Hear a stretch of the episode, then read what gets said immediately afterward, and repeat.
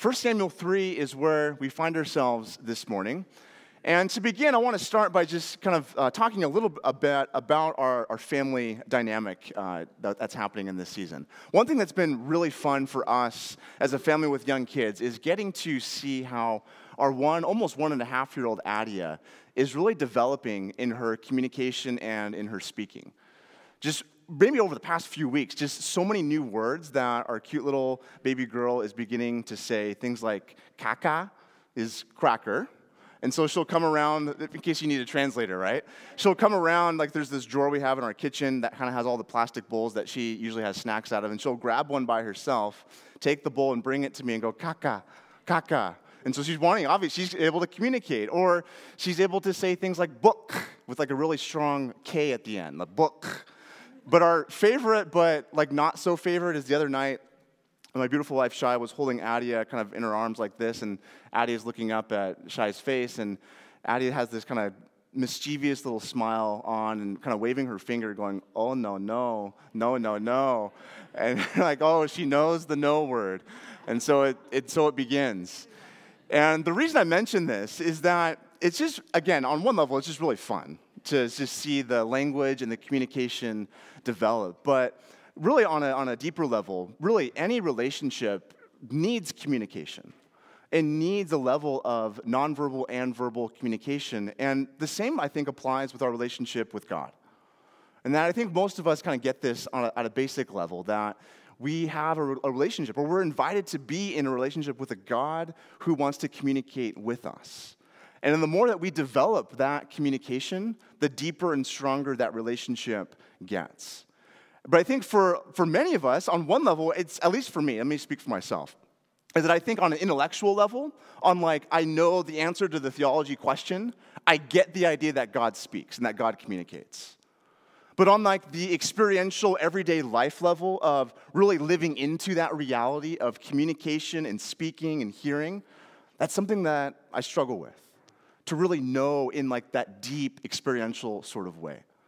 You know, uh, a brilliant, awesome book that I re- read recently, Hearing God in Conversation, the author Samuel Williamson said this We are redeemed in order to have a restored relationship with God. And the basis for every relationship is communication. Now, it seems pretty simple, right? We are redeemed in order to have a restored relationship with God, and the basis for every relationship is communication. And I think, again, a lot of us get that, yes, we are meant to have a relationship with our Creator. We are meant to have a relationship with our God. But what can be more difficult to understand, especially on that experiential, everyday life level, is the reality that this God wants to communicate with us, that wants to talk with us, dialogue with us, as something that is normal and regular. And as we look at our story today in 1 Samuel 3, this is what we're going to be talking about. The idea, not just the idea like with words on a page, but the experience itself that God speaks to his people. So, with that in the back of our heads, let's dive into the text. 1 Samuel 3, starting in verse 1. The text says this Now the boy Samuel was ministering to the Lord in the presence of Eli. And the word of the Lord was rare in those days, there was no frequent vision. At that time, Eli, whose eyesight had begun to grow dim so that he could not see, was lying down in his own place. Verse 3 The lamp of, the God, lamp of God had not yet gone out, and Samuel was lying down in the temple of the Lord where the ark of God was. Then the Lord called to Samuel and said, Here I am, and ran to Eli and said, Here I am, for you called me. But Eli said, I did not call you, lie down again. So he, that's being Samuel, went and lay down. And the Lord called again, Samuel. And Samuel rose and went to Eli and said, Here I am, for you called me. But Eli said, I did not call you, my son. Go lie down again. Now, verse 7 Samuel did not know the Lord, and the word of the Lord had not yet been revealed to him. Now, a lot to unpack there. We'll kind of take our time through this a little bit. But to start, one of the hardest things for me when reading, especially Old Testament narrative, one of the hardest things for me to keep track of is just simply who's who character wise in the story, right? How many of you all have that problem reading the Old Testament, right? And so maybe just kind of lay the land a little bit here. Let's just kind of do a who's who character, like lay the land, so to speak. Verse 1, we're introduced, or reintroduced, I should say, to Samuel. Now, Samuel, if you remember, his mother's name was Hannah. And Hannah, we are introduced to all the way back in chapter one, well, just two chapters ago, was we're introduced to Hannah back in chapter one. And Hannah was this faithful, and is this faithful woman of God who was crying out to the Lord to, for God to give Hannah the gift of having a child. And Hannah was fervently praying and seeking the face of God, pouring her soul, the language of the Bible said, out before the Lord. And Yahweh, God, heard Hannah's request and gave Hannah the gift of a son, and Hannah named that son Samuel. And Samuel, that name, by the way, means God hears or God listens. And what's interesting is that by the end of this story here in chapter 3, Samuel is going to be the one that hears God or listens to God. Now, in verse 2, the second character to mention is Eli. We're, reintroduced to Eli, and Eli, for the most part, is essentially kind of like the de facto leader of Israel at this time. He's one of the priests, the main priest. And Eli, I would say, is a shady character at best so far in the story. And we're given this detail in verse 2. I don't know if you picked up on this, but the detail is this that his eyesight was growing dim, or he was beginning to lose his eyesight. Now, I think this is important because, on one level, sure, this is, I think, describing, you know, what's happening to Eli in his old age. He's losing his physical eyesight. Yet, on a deeper level, something else is happening at the same time. He's losing his quote unquote, perhaps spiritual sight. He's kind of gone his own way. Think about it so far, what we know of Eli so far in the story. In chapter one, he was unable to see or perceive that Hannah crying out to God was not, you know, her being drunk, but was actually Hannah being faithful. Eli was not able to see what was really going on in Hannah's life.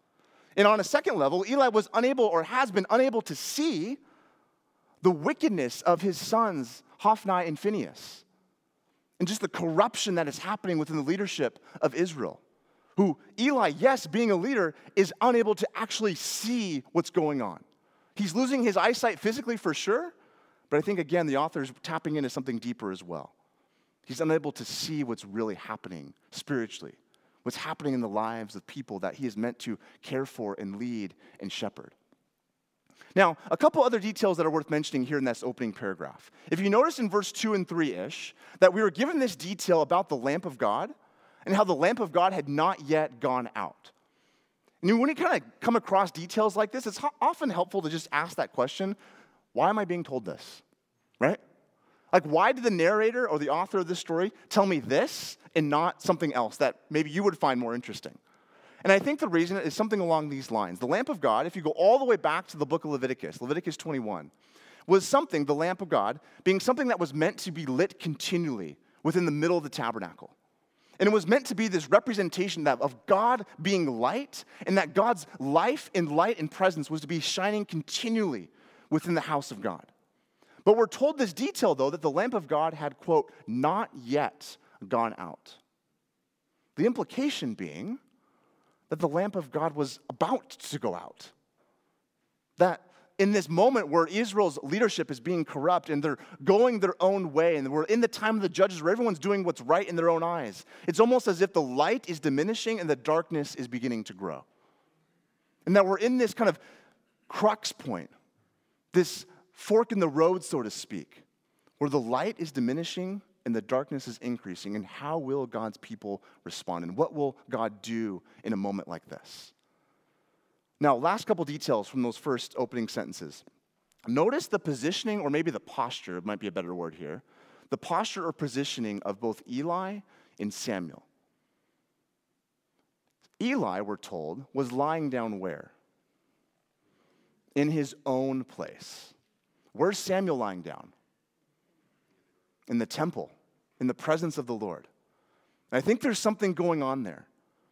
It's that where is Eli positioning himself? He's in his own place, like he's kind of doing his own thing, right? And Samuel, on the other hand, he's positioned himself, quote, in the temple or in the presence of the Lord, almost as if it's like a precursor as to what's going to happen.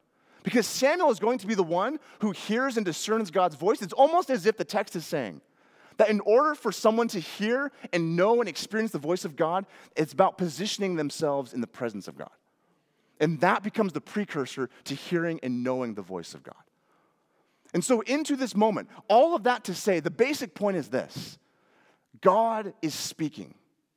God is speaking to his people.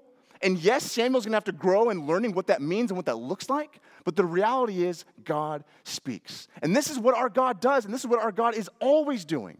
Think all the way back to the very first story in our Bibles. God creates, Genesis 1, but how does God create? By speaking. And God said, Let there be light, and there was light. With his spoken word, God brings life and light into a moment of darkness. Because Genesis 1 starts with the detail that darkness was over the surface of the deep, and then the text says, God said, Let there be light. And just like here in the book of Samuel, 1 Samuel 3, when the light is being diminished and darkness is increasing, God is speaking words of light and life into this moment. And I can't help but wonder the same for us today in these moments where we might feel like the darkness is increasing and the light is decreasing, our God, who has spoken from Genesis 1 to 1 Samuel 3 to the Gospels and to us today, is speaking words of light in life in these crux, crucial moments where, we, where, where will, will we give into the darkness or will we give into and say yes to the light and life of God's Word? Now, let's continue with the story here.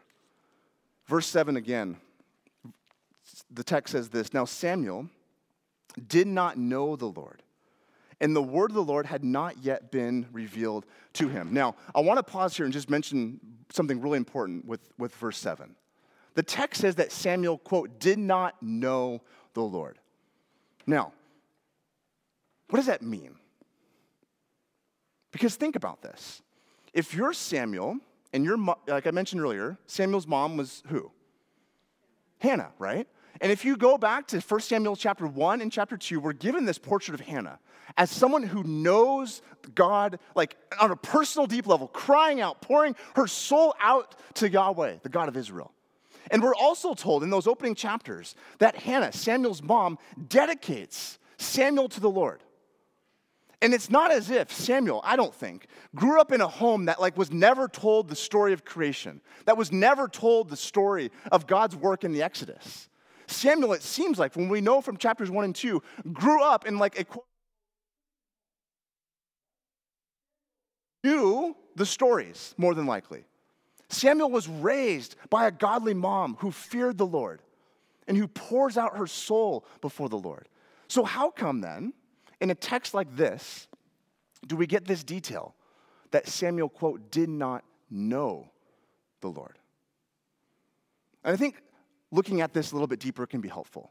Because in the Jewish mindset, the idea of like knowing something is not simply just being able to answer the question on like the theology test. It's not just simply knowing the facts or the ideas behind what, you know, is going on. The idea of knowing in the Jewish mindset is about experience, is about engagement, is about making it a reality within oneself.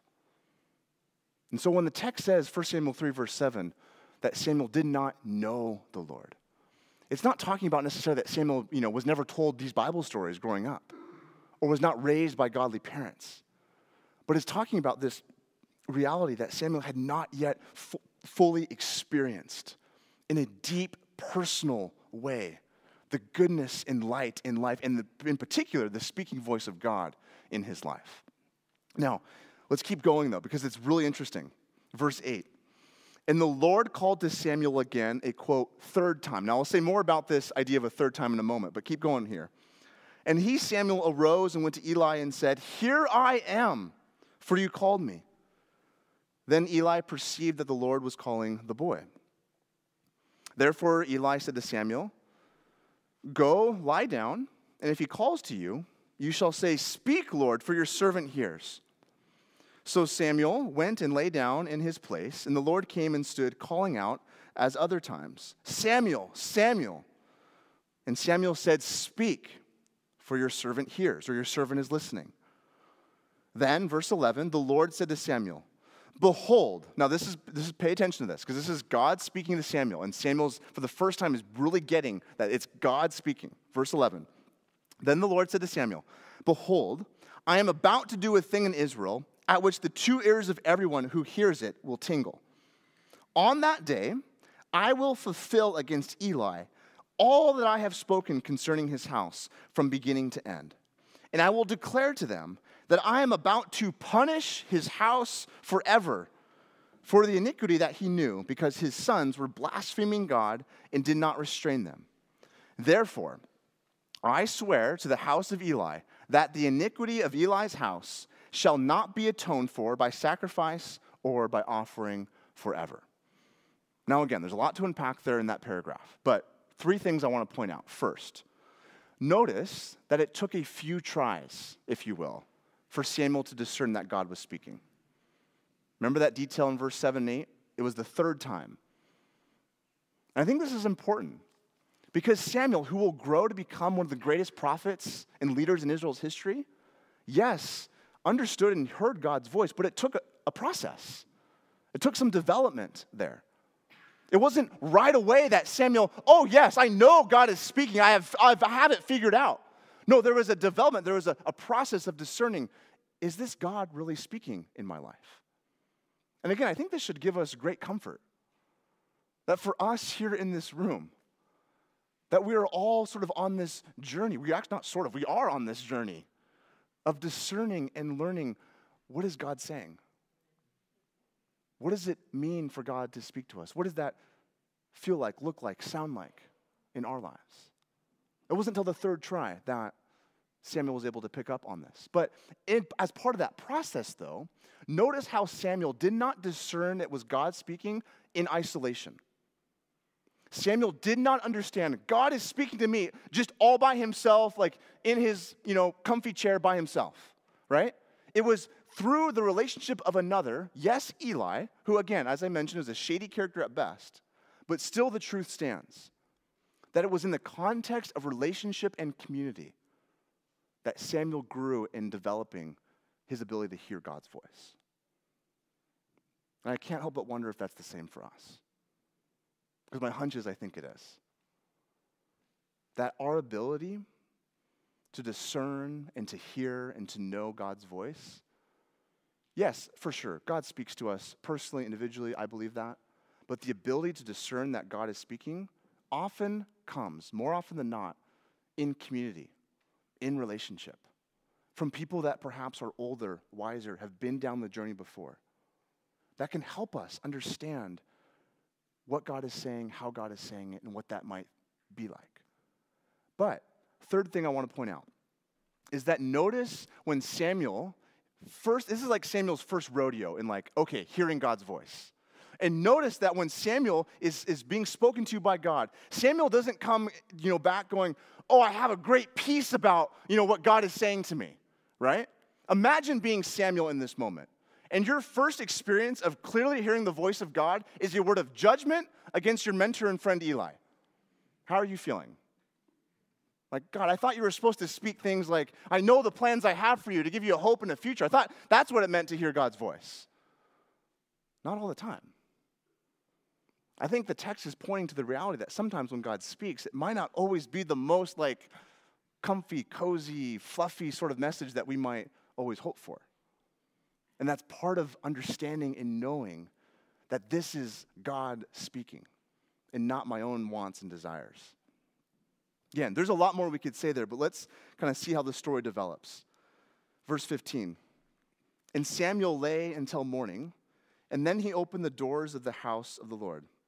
And Samuel was afraid to tell the vision to Eli. I mean, wouldn't you be too, right? Like, you know, because Eli's been like, you know, God speaking to you. Go, go back and say these things and go back and have that posture of say, here I am, I'm, I'm listening. And here comes Eli, like, okay, what did God say? And imagine being Samuel in that moment. Uh, you're done? like, I don't know. But Eli called Samuel and said, Samuel, my son. And he said, Here I am. And Eli said, What was it that he told you? Do not hide it from me. May God do so to you and more also if you hide anything from me of all that he told you. So Samuel, verse 18, told him everything and hid nothing from him. And he said, This is Eli speaking at the end of verse 18. And Eli said, It is the Lord. Let him do what seems good to him. It's kind of like one of those moments where like you're really nervous and like all the anxiety and the stress is building, like, ah, God is about to do this thing, and then you do it, and then like it's kind of like this lackluster ending in verse 18. Oh, it's the Lord. Let him do what seems good to him. Okay. Eli kind of took it like a champ, I guess. But part of it, though, is like if you go back to chapter two a little bit. Eli was already kind of prepared for this, this sort of message. He already kind of knew it was coming. But the point, I think, still stands. Again, Samuel is not just like, oh my goodness, God spoke to me. This feels amazing. I have this amazing peace about it. You know, there's no anxiety, no stress at all. Samuel couldn't sleep after God spoke to him. And there's a level two, multiple times throughout the scriptures when God speaks to his people, it's often accompanied with the words, do not fear, right? And so just be kind of cognizant of that as we're talking about God speaking. That it's not always going to be, oh, I feel so much better now. Sometimes there's a level we have to wrestle with and process and work through. And it might not always be comfortable right away. But I think that's also intentional. Because it's through those moments formation and development and maturity happen. That Samuel's growing in a moment like this. That God is raising him up from all the way back in verse 1. He's described as a boy and the, by the end of this chapter, he's going to be described as the prophet. And part of that transformation is going through these uncomfortable moments of not really being 100% sure how is this message going to land? How is this word going to land? What will be the effects, the results, the consequences of what God is doing? And so, wrestling with that, being okay with some of those uncomfortable moments, is actually some of the profound ways that God transforms and builds us in seasons like that. Text goes on though. And Samuel, verse 19, grew and the Lord was with him and let none of his words fall to the ground. I love that, that language. It's, it's used a decent amount of times in the Hebrew Bible, this language of the words not falling to the ground. And I always get this picture of like, you know, it's, you know, a football season or the playoff season right now of like not fumbling, right? Like it's just, the words don't fall to the ground. They, they, and they go to their intended destination. They have their intended effect. And that this picture here of Samuel's words not falling to the ground is this picture of what, what God is saying is now aligned with what is coming out of Samuel's mouth. And that Samuel and God are, are so in sync that as Samuel speaks, it's as if God is speaking right there. That Samuel's words do not fall to the ground. Verse 20, and all Israel from Dan to Beersheba knew that Samuel was established as a prophet of the Lord. This is the first time since all the way back in the book of Deuteronomy that someone's described, a, a man is described as a prophet. Moses was the last one to be described as a prophet, and here Samuel in chapter 3 is described as a prophet. And the Lord appeared again at Shiloh, for the Lord revealed himself to Samuel at Shiloh by the word of the Lord. Now, that's the story, that's the text. Now, it's one of those stories as we kind of think about how might this land for us today in our everyday life, at least probably 3,000 years later. How does a story like this land for us? I mean, if there ever was a story that should be locked up in the past, God spoke to people like that way back then, right? That's how God worked with those people in the Old Testament. That's how God worked in, you know, Bible times, as my kids say, right? God doesn't do that today, does he? God doesn't speak like this today to his people now. I mean, we have, we have the Bible now, right? Well, aren't, we, aren't we good? You're looking at me funny.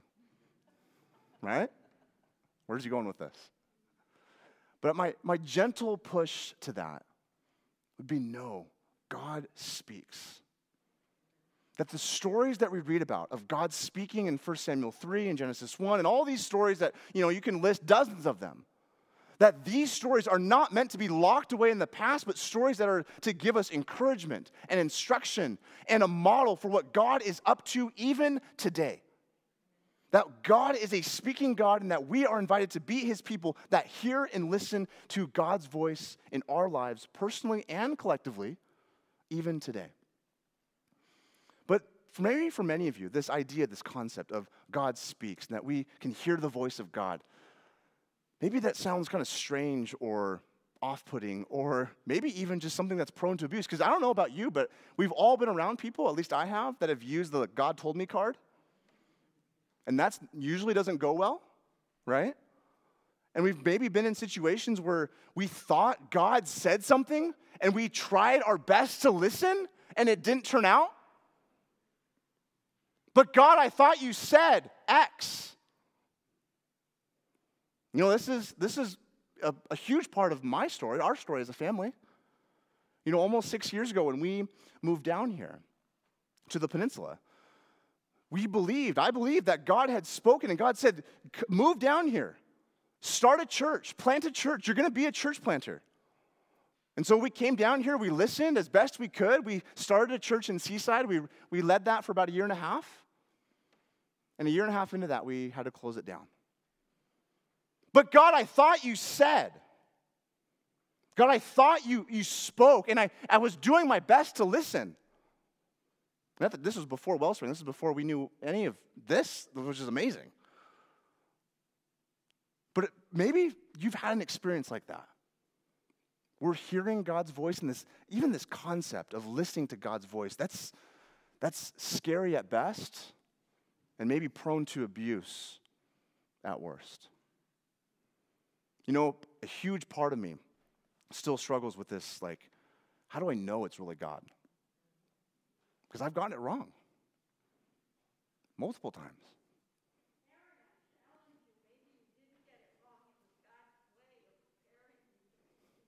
For sure. I appreciate that. For sure. Yeah, and, and, and I, I believe you're, you're right. And when I say, like, I got it wrong, at least it feels like that in the moment, right? It feels like I completely, you know, if, you know, you're playing darts, you want to hit that target, and you're that's the goal. Like we all have that heart, that desire to want to get it right, so to speak. And sometimes that might even be the wrong way to do it because we're putting so much pressure on ourselves.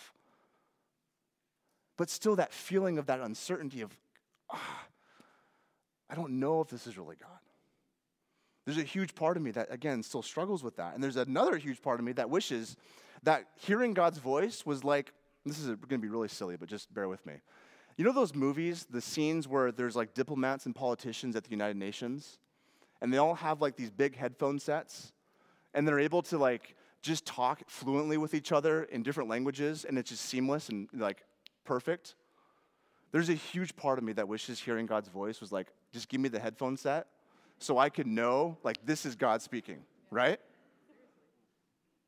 But my hunch is that God has intentionally not given us that, you know, magical headphone set on purpose. Because think about it. Those diplomats and politicians at the UN with those headphone sets, it's just information exchange. There's no relationship there.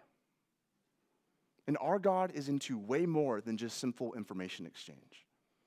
And that process of wrestling and struggling and growing with is this God? How do I know it's God? All that uh, in between, that murkiness, is developing and helping us grow in something even, probably even more important, if I dare say so, the relationship with God, the, the, the, the dependency, the love, the, the cling, the desperation that we are to have for Him, as opposed to, oh God, I'm just going to come to you like a, you know, a telephone machine and just, I'll call you when I need you, sort of a thing.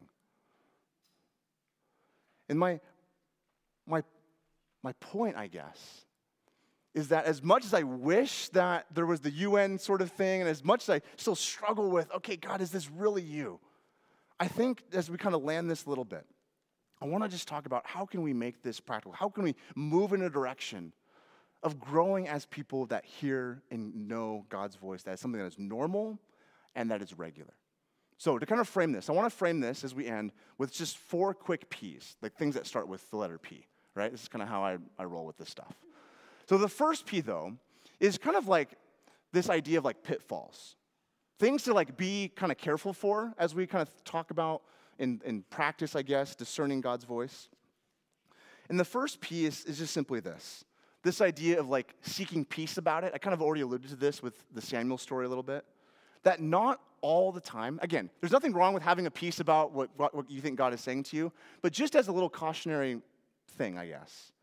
Not every single time that God speaks will we have like a quote unquote peace about it. Sometimes we use that Christianese language, which again, it's not all wrong, but just look at our story in 1 Samuel 3. Did Samuel have a quote peace about it? Probably not.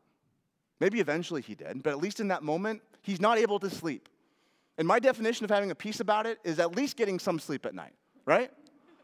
That's the first pitfall. Second pitfall is seeking certainty about it. Because sometimes I think we, we want to have, like, I want to be 110% certain that this is God.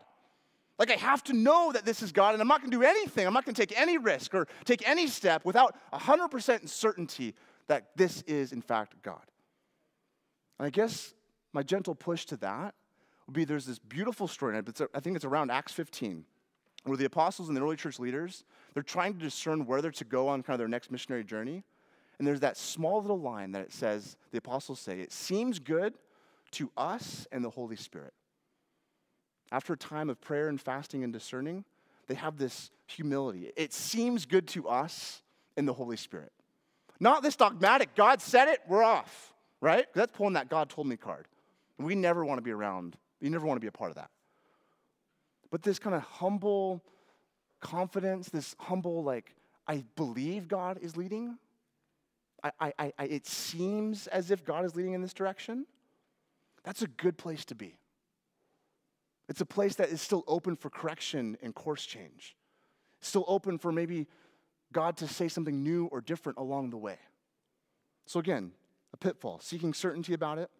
Another one, though, is, is seeking, I guess, let me, let me just phrase it like this. Another pitfall would be assuming that when God is silent, God isn't speaking. Assuming that when God is silent, God isn't speaking. Because especially in moments of heartache and pain and trials, we might be crying out to God, God, speak. God, would you say something? But think about those moments of suffering and pain in your life. Do you want someone, even someone you love, to come immediately up to you and say, Hey, brother or sister, the joy of the Lord is your strength? What you need in that moment is not necessarily a spoken word. What you need is presence. What you need is someone to sit with you and cry with you, to be present with you. And sometimes I think we mistake that God is not speaking because God is silent, but God is actually even more present with us, with his tears right next to us.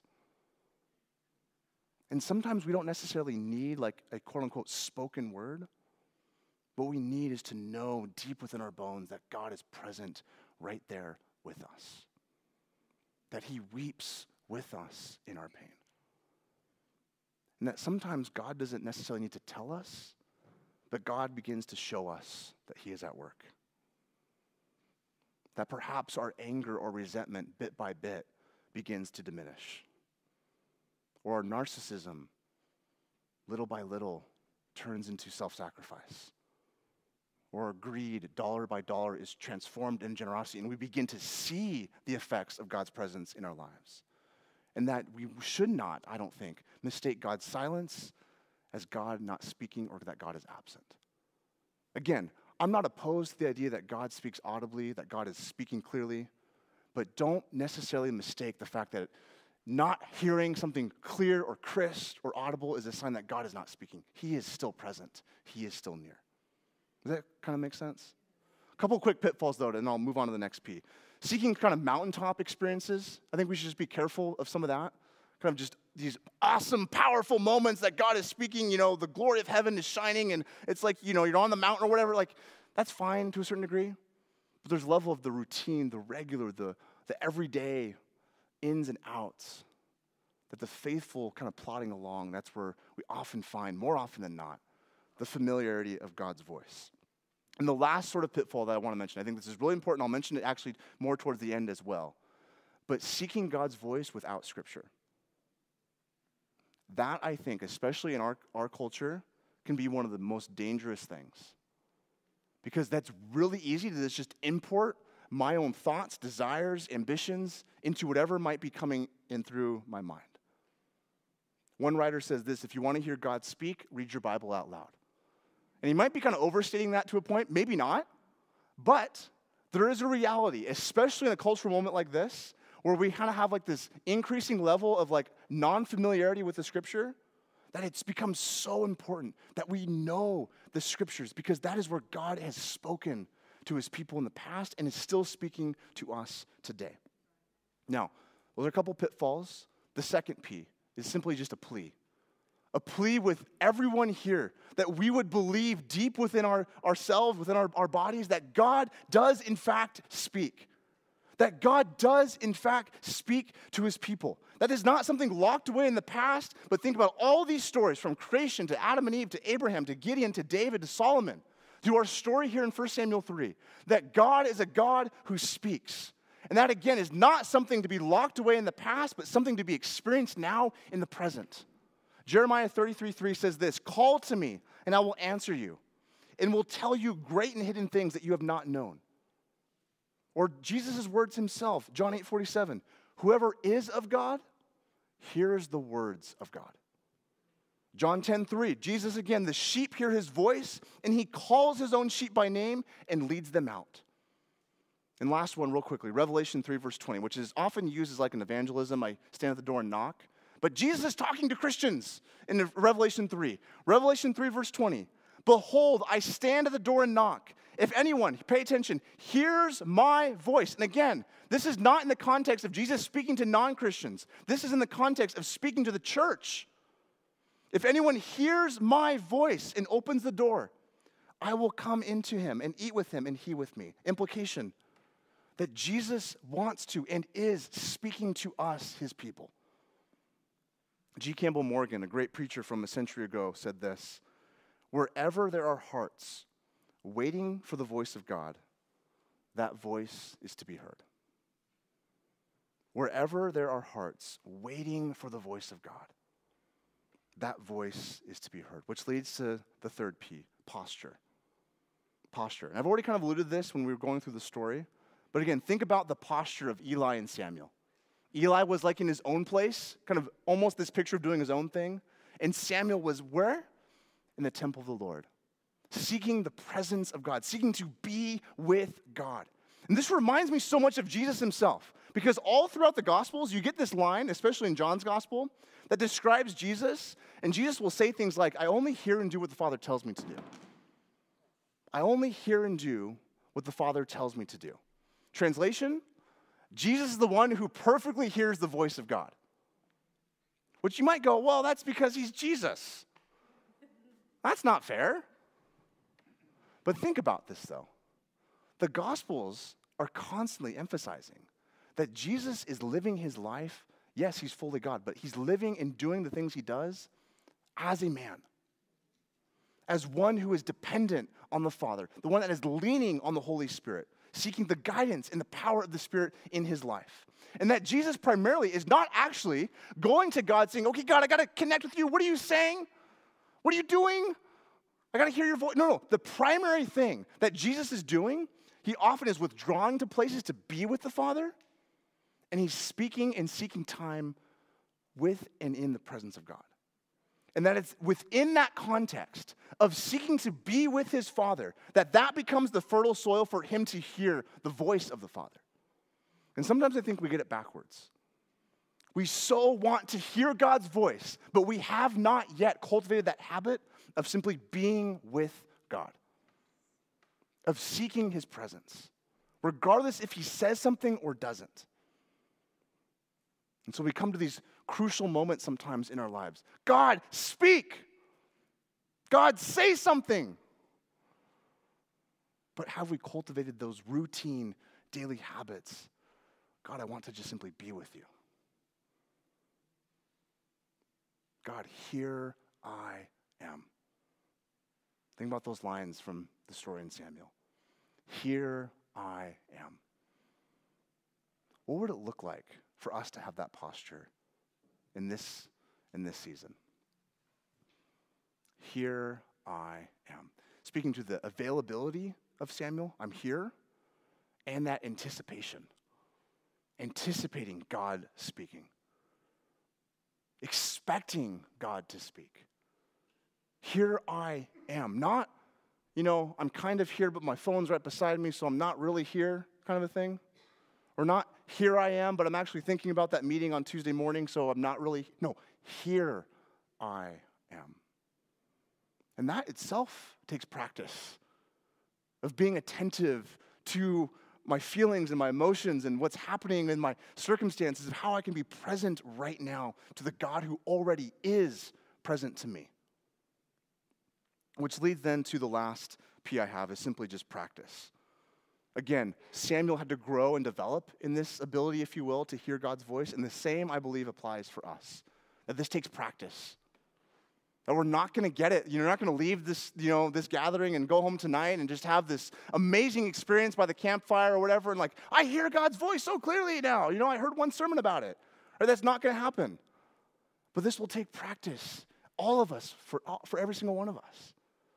And I think one of the key practices, I'm going to mention just a few to, to close here. The first key practice is simply scripture saturation and meditation.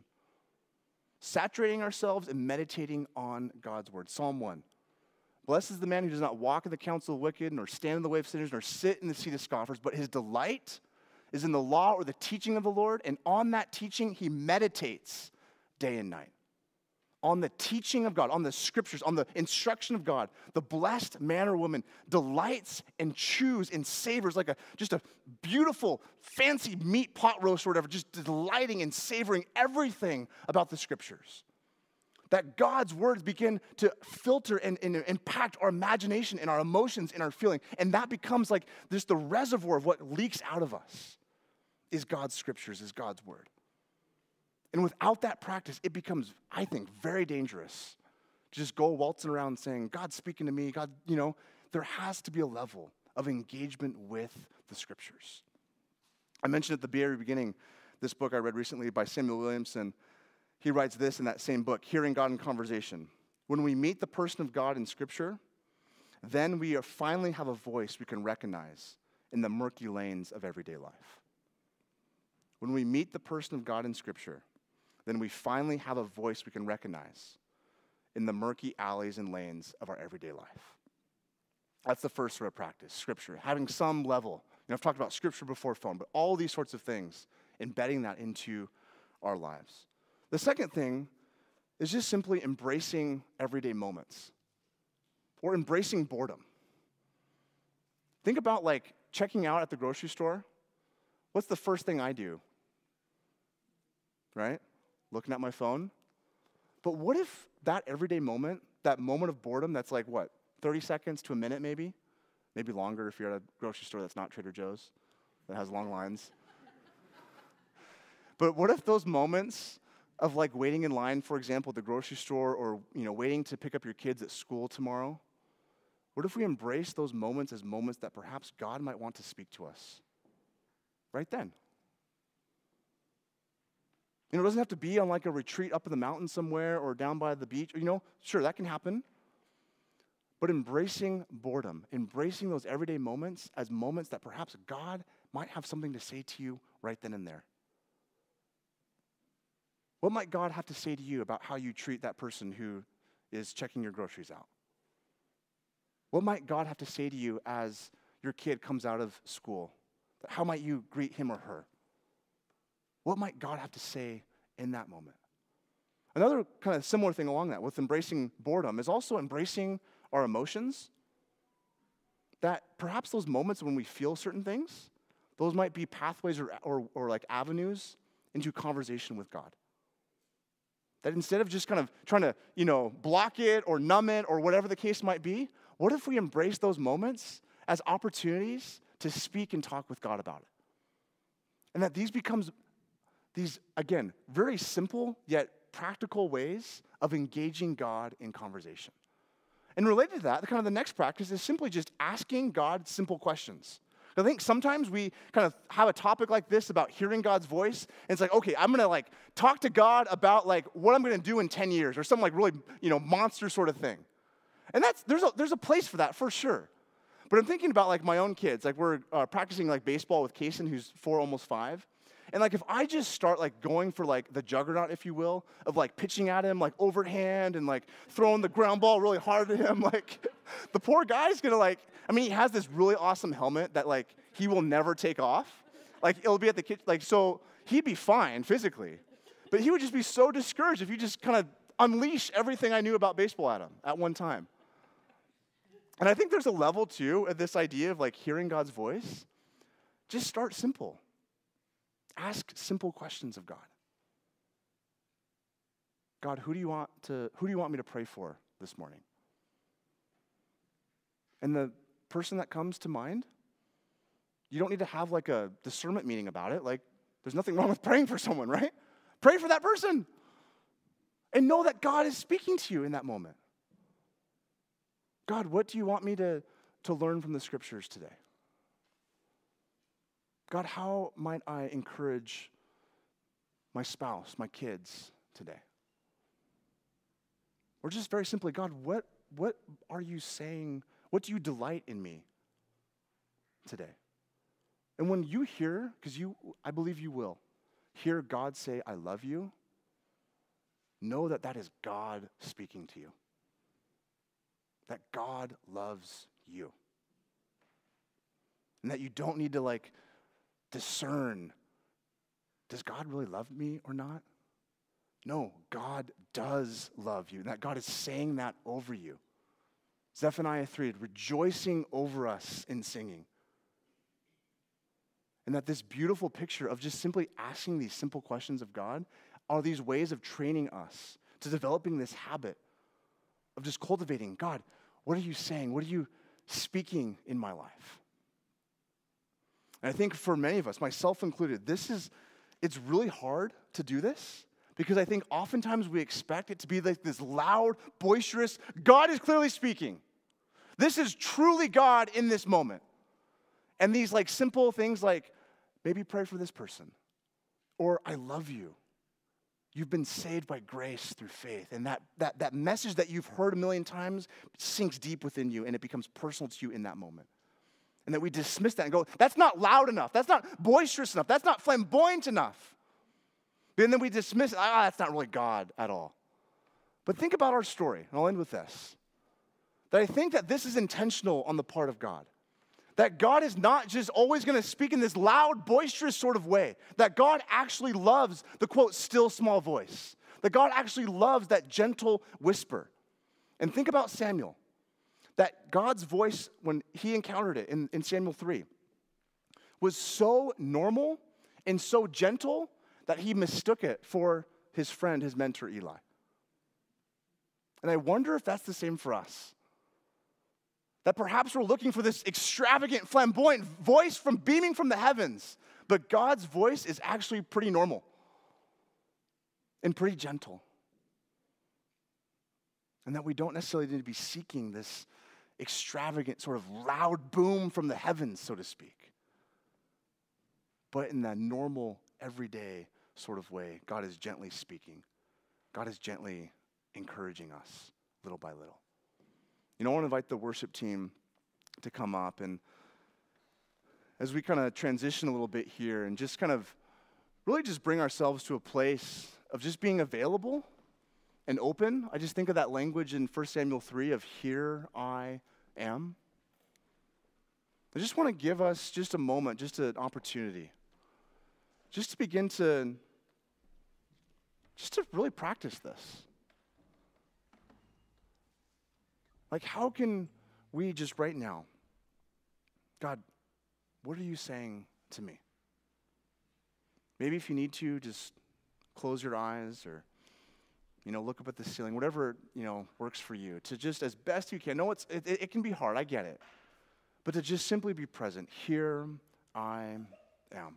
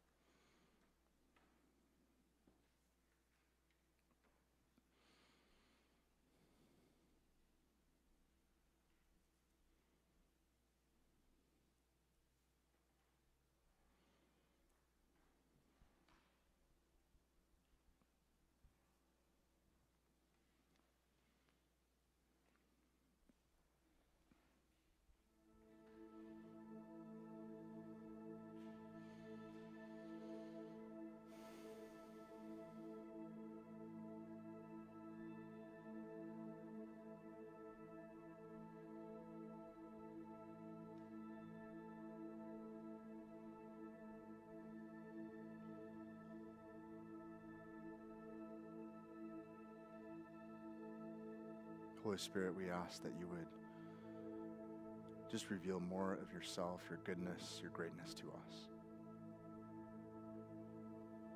God, I pray that you would you would help us to be able to slow down. That we would, like Samuel, say, Here I am. God, we know you're already present with us. God, we thank you for the gift of the scriptures, the gift of your spoken word. And God, amidst the craziness and the hecticness and the busyness of life, God, I pray for just the tenacity and the perseverance to fight for those moments where we can hear you. And that even in the midst of the chaos, God, that you would still break through and speak. God, that we would recognize, God, that you are pursuing us, that you are chasing us, that you are for us and not against us. And so I pray that for each of us here, that we would, just as we leave this place today, little by little, know your gentle, loving voice a little bit more. That we would be open and anticipate the beauty of having a dynamic and life giving, speaking relationship with you, God. And that for many of us, and myself especially, that you would give us the courage to take that risk. That risk of seeking your voice and listening. God, I pray for those of us who maybe have had a bad experience or something didn't go the way we hoped as it relates to hearing your voice. And I pray, God, that you right now. God, that you would speak into that. You would help us to know at a, in a personal way, God, that you are leading and guiding us through both the ups and the downs. So, Jesus, we thank you for your love. We thank you for loving us despite our sin, our brokenness. And God, for all of us in this place, I pray, God, again and again, that we would turn from our sin and back to you, our Savior. And that we would recognize your forgiveness and your love again and again this morning. So, Jesus, as we look to you, God, I pray that from the depths of our being that we would cry out. We long for you, God. We long for more of you. We love you. We thank you. We pray these things in your name.